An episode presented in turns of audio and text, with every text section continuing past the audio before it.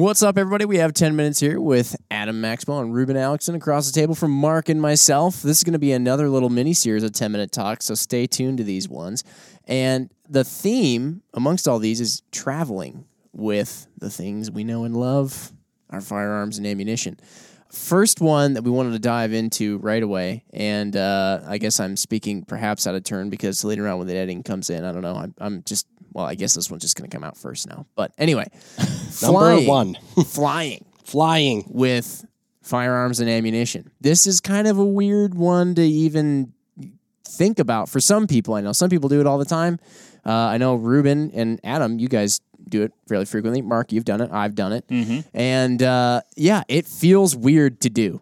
Uh, it- it- At first. At first. The well, first people time you- even ask the question, you can do that? yeah, exactly. I That's think more of a statement, That's the thing is, is once you've done it a couple times, you realize, man, just is what it is. But the first time you do it, and I remember being in the airport with Eric after having done it a few times myself, and, and Eric, our dear friend, had never done it before, and it was one of the most I've never seen him sweat so much than I did when I saw him walk into the airport with a closed, safe firearm in a Pelican case. So explain what the deal is with flying with firearms and ammunition. Well, I like I had the same experience, right? Like um, the first few times I did it, the first several times I did it, I mean, I was nervous. I was wound tight. Um, it, you know, super fidgety and all that stuff, like ready to just get taken into the dark room with the light and get interrogated and Right. all that stuff. Setting off Which all think- their Which profiling unfortunately red makes flags. you look worse. Well, Well, has- and I think yeah. I think one thing that probably sets uh, the stage for all of the horror stories we hear is that most people, I'm going to go out on a limb here, um, aside from like Millelli, most people that fly with guns are going hunting, Yep. and that's, Fair. Or to a competition, yeah, maybe. it Yeah, could be yeah, yeah, a lot of But I mean, like probably the majority of them are hunters. Yeah. just going out on a limb, and I think that traveling with the gun is probably not the focus of the trip. The trip is focused on the hunt, and you bring the gun because it's necessary. And so, I think a lot of the horror stories that come are from people who weren't prepared and don't have the right case or didn't really even look into it. Yeah. 'Cause that's They said- going to get you in the fast lane to the back room. They said Yeah. dumb mm-hmm. things. They, you know, yeah, they made some of the mistakes. I would say though, like I actually don't mind it now. I actually I almost like it. And from like a salesperson standpoint, like I like it because it's it's somewhat of just a human interaction. And now that I know all the outcomes and all of the ways to manipulate the situation, like I'm in control of the situation to a certain mm-hmm. extent, or We're- what you can say. We're three minutes in, and we could stop So- this whole thing if you be legal and be polite. Yes. I would I would say that's Yes. probably about as, as accurate as you can get. I mean, yeah, try not to and, and I'll say this as well. We we discussed this in uh, in a pod venture that's going to be coming up. It's just one little snippet of it, but you know, probably not the time to go around wearing your shirt that says "mow them all down" or you know, a bunch of skulls and crossbones all over it. here's- And, Yeah, you your know, three whatever. per shirt. Here's the thing. Yeah. Like you're encountering people who have hundreds, if not thousands, of interactions with people a day. Mm-hmm. Your goal in all of this is to be likably forgettable. This Mm-hmm. person needs to like you and forget you as soon as you walk away. You know, um, just like in Ocean's usually walk- Eleven, like make them smile, but don't make them laugh. You know, um, I walk up and say like, "I'm gonna be your favorite person today," and they're like, "Oh, you have a gun." I'm like, "Yeah, but don't worry, I know how to help. yes. So how I know all the rules. how do you help? You, it- helping them is by knowing the rules. Like what No. generally? be prepared, right? And that's a, one of the biggest things. Don't open your your twenty five dollar cheap plastic gun case that your gun came in and be like, "This is good, right?" Because that's your first cue to exit because you didn't bring the right case. But you need to know the the rules, which are pretty straightforward. I'll say. know the rules and don't ask them for their interpretation. Yeah, yeah. I've seen Yeah. people, you know, and you don't want to exploit people that don't have that background knowledge or the the knowledge about the the law. Um, you don't want to make them feel dumb because that's just I mean, this is a bad way to interact with people in general. But yeah, don't don't try and get around anything. Just just know what you need to do in terms of cases, in terms of having your gun unloaded. Make it as easy as possible because most of these folks don't enjoy going through your gun case. They're just forced to do it. They don't know. They don't care. Um, we're going to talk about packing in a, in a different episode in this series, but let's talk about the uh, the airport interaction. Yep. So you're you're going to the airport with your properly packed firearm and ammunition, maybe. you're going to have to go up to the counter and talk to the person. The check in thing ahead of time, no, just go straight to special services or whatever the line is to go talk to a person. You're going to walk up to them and you're going to say in a very clear voice, I would like to declare unloaded firearms. In exactly that phrase. Do not say I have a gun. That's a good idea. I would like to declare unloaded firearms.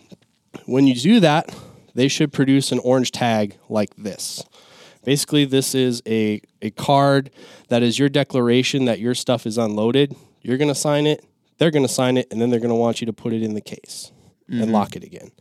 If they ask you if you have ammunition, they may or may not, but if they do, uh, the answer is either no, if that's the right answer, or yes, less than 11, less than 11, It's five four kilograms kilos. or 11 pounds. Yeah. So yes, a less than 11 pounds. Because that's what they want to know. They want to know that you're under the limit. They don't care how many rounds I've you have. never They don't had it care. weighed They've, yeah, never seen a scale there.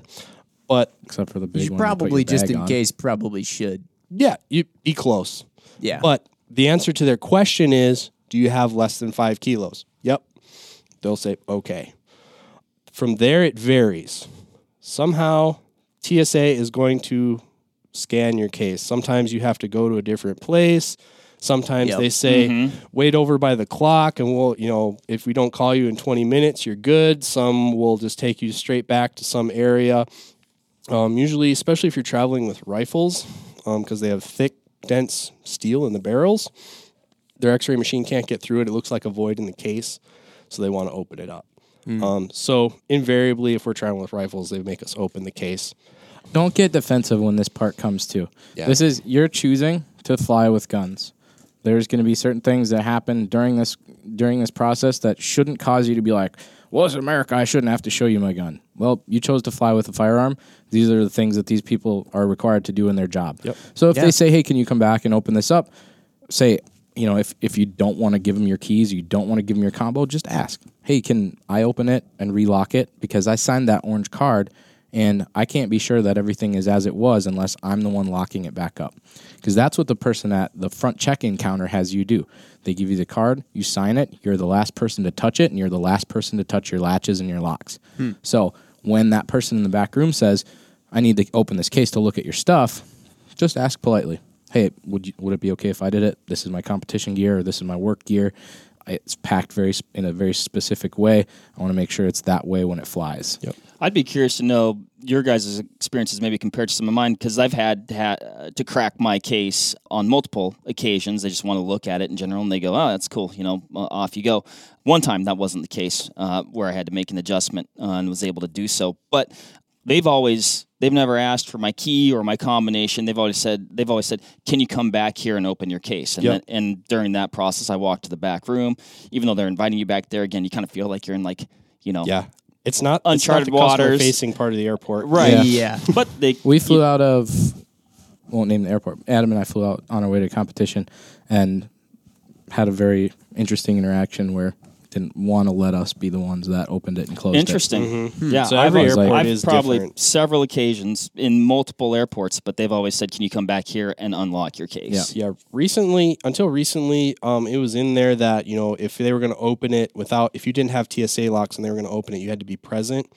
So I'm running into it a lot now, where that's behind a secured place where they won't let people. So it's getting more common that your options are give us the key or we're cutting your locks. Really? Yeah. Okay. it. I think the other thing too is just through those good interactions with people.